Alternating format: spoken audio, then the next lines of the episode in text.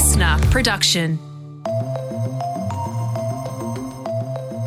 Hey, Tom Tilley with you. In this episode of The Briefing, we interview the politician trying to get his state to ban gay conversion therapy. The charge could be up to 10 years in prison or a financial penalty if it's an organisation. That will be in a very limited set of circumstances. That will be when someone has really been harmed or traumatised. Um, potentially, if someone has been sent overseas, the potential penalty there is uh, is two years. So that's Alex Greenwich. He's an independent MP in Sydney, and he's putting forward a bill that will include a ban on gay conversion and suppression. And part of what's really challenging and interesting about a law like this is where you draw the line so that people who believe being gay is a sin are still allowed to practice their religion. Prayer or preaching is not considered to be a conversion practice. What is, is a sustained effort to try to convert or suppress someone's sexuality. I don't think anyone wants a society where we've got police regularly sitting in churches monitoring sermons. So the question is how we get the balance right. That's all part of our briefing, a very interesting conversation. First, here are the big headlines of the day with Katrina Blowers. It's Tuesday, February 28. The AFL and AFLW are facing a multi million dollar class action over concussion. A Melbourne law firm is taking the case to the Supreme Court on behalf of at least 30 players. This is over concerns many will develop what's called chronic traumatic encephalopathy or CTE. It's astounding how many people have suffered life altering concussion related injuries, and we have an intention to lodge a class action in relation to uh, their loss of earnings and their pain and suffering. Michelle Margalit there from Margalit Injury Lawyers. She's speaking on the ABC. So she believes former players with CTE could be awarded more than $2 million each. This would be huge, Tom. Yeah, I think a lot of people have been expecting this for quite some time. If you look overseas, um, the NFL in America had to pay out a billion dollars. Um, that was around six hundred thousand per player who'd had uh, dementia as a result of mm. head knocks playing the game. So it's coming here in Australia. Um, the AFL have said, look, we've changed the game. We take it extremely seriously. We've changed concussion protocols, tribunal guidelines, and on field rules, but the damage is already done for a lot of players. Yeah, I know that with the NRL, a class action has been talked about for ages there too, after English rugby union professionals brought one. Uh, I guess in, in, AFL's case, it, it surprised me to learn that players are excluded from seeking work cover in Victoria. So that stops them from making claims for medical and other expenses. Highly paid AFL executives, though, do have access to these entitlements. So a real disparity there. There's renewed speculation over the COVID lab leak theory after the US Department of Energy put out newly updated intelligence saying their most likely theory is now that COVID 19 accidentally escaped the lab in Wuhan. They do say that they have low confidence in this claim, meaning it's far from conclusive and more analysis is needed. And then if you look back at the other agencies in the intelligence community in America, they're somewhat divided. The New York Times is reporting that the FBI has concluded with moderate confidence the uh, accidental lab leak theory, but four other agencies in the intelligence community have concluded with low confidence that it emerged through natural transmission. I guess, will we ever know? Uh, mm. the, this lab theory is growing over time, but we need cooperation from Chinese authorities to ever know for sure. And, mm. and that investigation seems unlikely, at least yeah. in the short term. If you're struggling with inflation and rising interest rates, you might not be too happy to hear the latest figures on corporate profits. The ABS has released these figures showing gross profits are at 16%. So that's about double the inflation rate and substantially higher than the wage price index. So wages are far below inflation and corporate profits are far above inflation. This all flies in the face of the RBA's argument for jacking up rates that it's about stopping the wage price spiral. That's price expectations leading to wage increases, which further drive inflation. This can make people really mad, Tom. It makes yeah. me feel quite frustrated when I see the big banks raking in big profits while my mortgage payments are going up and up and up and up. Yeah, well, economists at the Australian Institute say that these latest figures show that it's corporate profiteering that's driving inflation. Um, not us spending too much money. Yeah. And um, Sally McManus from the Australian Council of Trade Unions is saying it's a corporate greed price spiral, not a wage price spiral. So this data is fueling a lot of anger, yeah. And Splendour in the Grass has apologised for last year's festival. It was dubbed by many as Splendour in the Mud. The rain was just absolutely hectic, and the first day had to be cancelled. And there were lots of complaints about wait times for transport as well.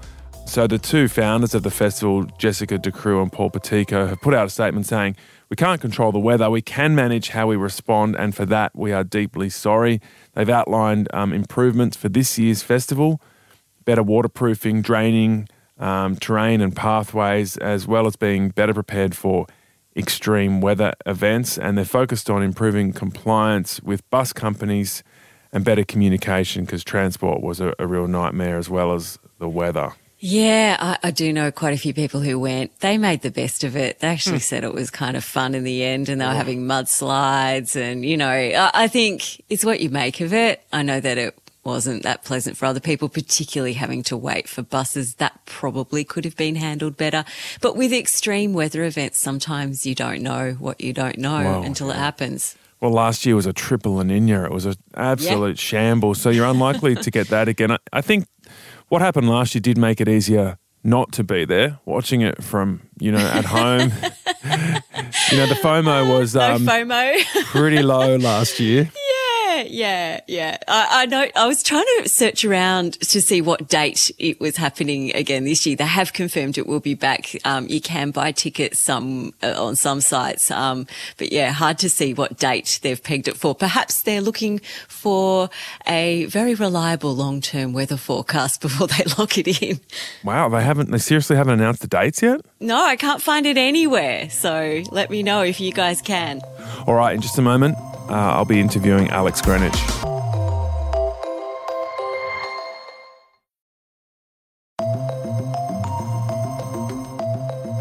Alex Greenwich is the independent member of parliament for the seat of Sydney, and he's the politician who's drafting the bill to outlaw gay conversion and suppression therapy in New South Wales, which will bring it close to what already exists in Victoria.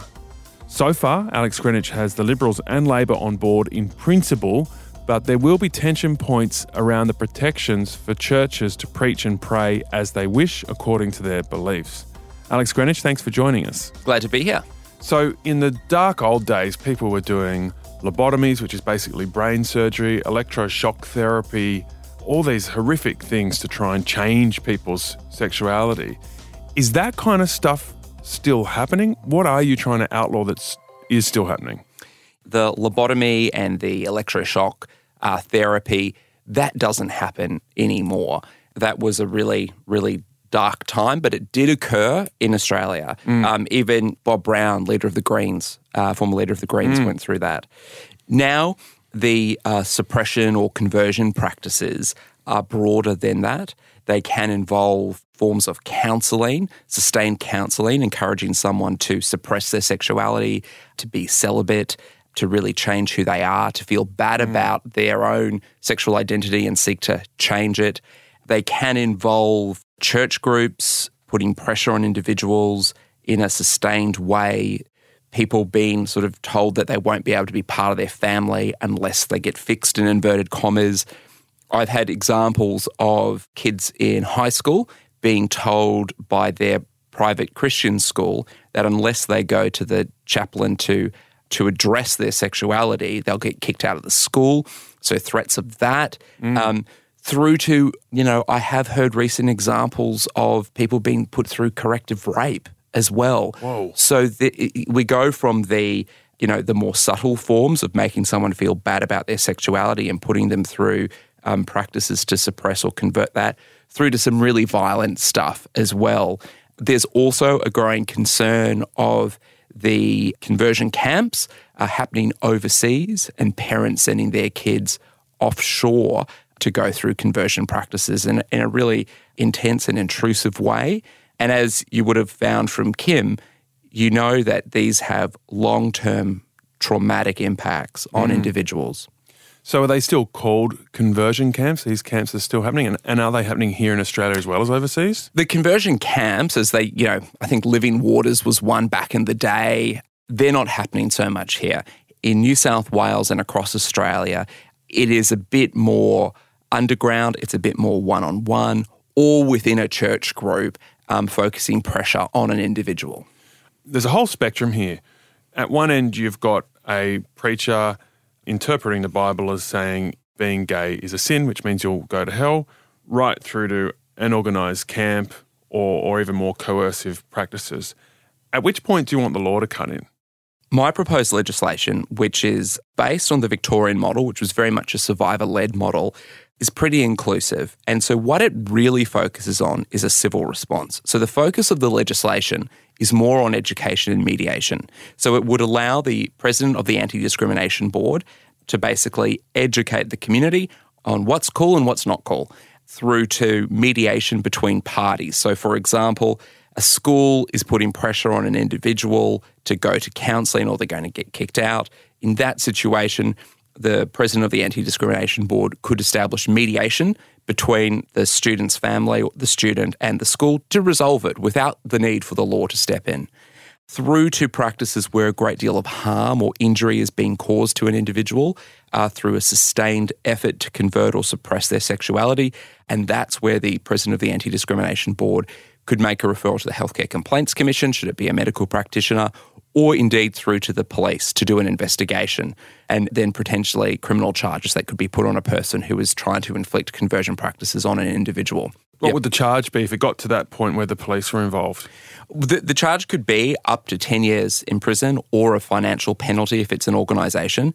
That will be in a very limited set of circumstances. That will be when someone has really been harmed or traumatised. Um, potentially, if someone has been sent overseas, the potential penalty there is uh, is two years. That's not what this legislation is for. This legislation is focused on the education and mediation and making it clear that this is an illegal practice in New South Wales, but also making it clear that there is nothing wrong with you in New South Wales if you are LGBTQ. Mm. The biggest challenge here is balancing out stopping the harm and freedom to practice your religion. Lots of Christians believe that being gay is a sin. Is that something you want to stop? Do you want to stop preachers from saying that from the platform? I, would say more Christians don't believe being gay is a sin than do.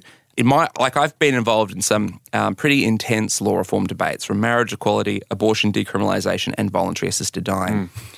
In all of those cases, uh, polling has shown a majority of people of faith, a majority of Christians actually support those reforms. Now, I deal with a group of colleagues who are really concerned about protecting religious freedoms, mm. and I get it and I understand it. So we've got to get the balance right. And what that balance is, is making it clear that a statement of faith or a statement of religious ideology uh, is not considered to be a conversion practice or a suppression practice. So, you know, prayer or preaching is not considered to be a conversion practice. What is, is a sustained effort to try to convert or suppress someone's sexuality. Okay, so prayer or preaching is not conversion therapy, but what about prayer or praying the gay away, which is a common practice? Yeah, well I, well, I mean, I don't think anyone of Christian faith would want something as spiritual and intimate as prayer to be misused to torture someone. So obviously, uh, we've got to get the balance right there to make sure that people aren't using prayer as a guise of some form of counselling or or conversion practice, and that is something that the legislation will deal with. So, praying the gay away, is that illegal, encouraging someone to do that? If it is a sustained practice to humiliate, intimidate, threaten, or, or in otherwise uh, seek to suppress or convert someone's sexuality, then yes, that would be considered to be a conversion practice, and that would not be allowed under the legislation. But you know, in these churches, it's not framed as intimidation or, or harm. The, the message is this is love. This is us loving you. This is God loving you. That's why we're praying for you to pray away this sinful practice. So, how are you going to draw the line? Well, that is why it is so critical to the legislation that education and mediation are a part of it to make it clear what is appropriate and what's not appropriate. If it is a church that has a statement of faith or an ideology which they are continuing on in a very general way, which is, you know, that they believe homosexuality to be a sin, that's one thing and that's protected. If it is a targeted practice directed at an individual or group of individuals to mm. change their sexuality, to humiliate, intimidate, threaten, then that would be considered a conversion practice. And yes, I get that there could be some grey area here. Mm. And that's why we're not dealing with sort of a hard edge law and order approach to this. We're focusing on a civil response, which the principal focus is mediation and education. But at the extreme end, there are criminal penalties. Is that, in a sense, used as a way of sending a message to people who are in that grey area that if it goes way too far, then there could be severe penalties and that changing behaviour before you even get to the point of having to enact those criminal penalties? Absolutely. And we know why the criminal penalties are there. So if you talk to survivors of conversion practices, this is a form of torture which leads to ongoing mental health and, and health issues for them throughout their mm. life. The rate of suicide and self harm amongst people who've been put through conversion practices is extremely high. So we outlaw torture in New South Wales and Australia. Uh, this is a form of torture, and it's important that there are criminal penalties for when this form of torture really creates harm or injury to a person. So it's been brought in in several other states. What have you noticed about the way they've done it and the way they've sort of tried to balance out these competing interests? So the Queensland model is a quite out of date model. And it really is based on those examples you gave at the beginning of the interview of sort of those medical interventions. So that really needs to be broadened. The Victorian model is more inclusive of a range of particular practices.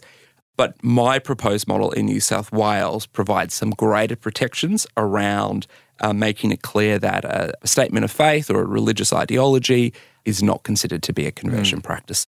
And in terms of enforcement, are we going to devote police energy to monitoring these organisations, or will it all be on the individual to come forward and, and report, self report? The bill empowers the Anti Discrimination Board with powers to do education, to do investigations, and to do a range of referrals. So, referring to the Healthcare Complaints Commission to do an investigation or look into a, a sustained practice, to uh, can make orders through NCAT so compliance orders to say to a school, you can no longer do this, through to getting the police to do an investigation. The referral has to come from the Anti Discrimination Board, and a complaint has to come from an individual to the Anti Discrimination Board. First? First. Right. So it won't be a preemptive monitoring, it will only be reactive to complaints? That's right. Obviously, if the police, for example, in investigating a, a referral from the Anti Discrimination Board, are identifying a wider practice occurring, they will be able to take action and get advice from the Anti Discrimination Board on that. Okay, and how are you going winning over hearts and minds in New South Wales? I see that the New South Wales Premier has said, yes, we support it, but it's really important to us that we protect preaching and praying, that we're not going to outlaw preaching and praying. Sounds like that's a balance you've been working on already. Yeah, absolutely. You know, I've, I've engaged with the Premier on this directly. Um, he understands the importance of this legislation, and I understand that he wants to, to get the balance right, and I respect that. The New South Wales opposition has said that they also back this, so we're in a good place. We've got support of both major parties going into the election, saying that in New South Wales, if you're LGBTQ, you're not broken, you don't need to be fixed, and if someone tries to do that, we're going to outlaw it. So we're in a good place. Obviously, there will be a debate around the legislative detail, and, and I'm you know keen to do that with my colleagues. That's Alex Greenwich, independent member for Sydney, which happens to be the seat that's hosting the big international gay pride event at the moment. And it will be really interesting to see how his legislation goes after the New South Wales election, whether or not the protections he's created for the freedom to practice your religion, even if it's anti gay, will be enough to get the major parties voting for his bill. Tomorrow on the briefing, you might have heard of this woman, Kathleen Folbig. She's served 20 years for the murder and manslaughter of four of her own children. But a new inquiry shows she might be innocent. We'll speak to her best friend on tomorrow's episode of The Briefing.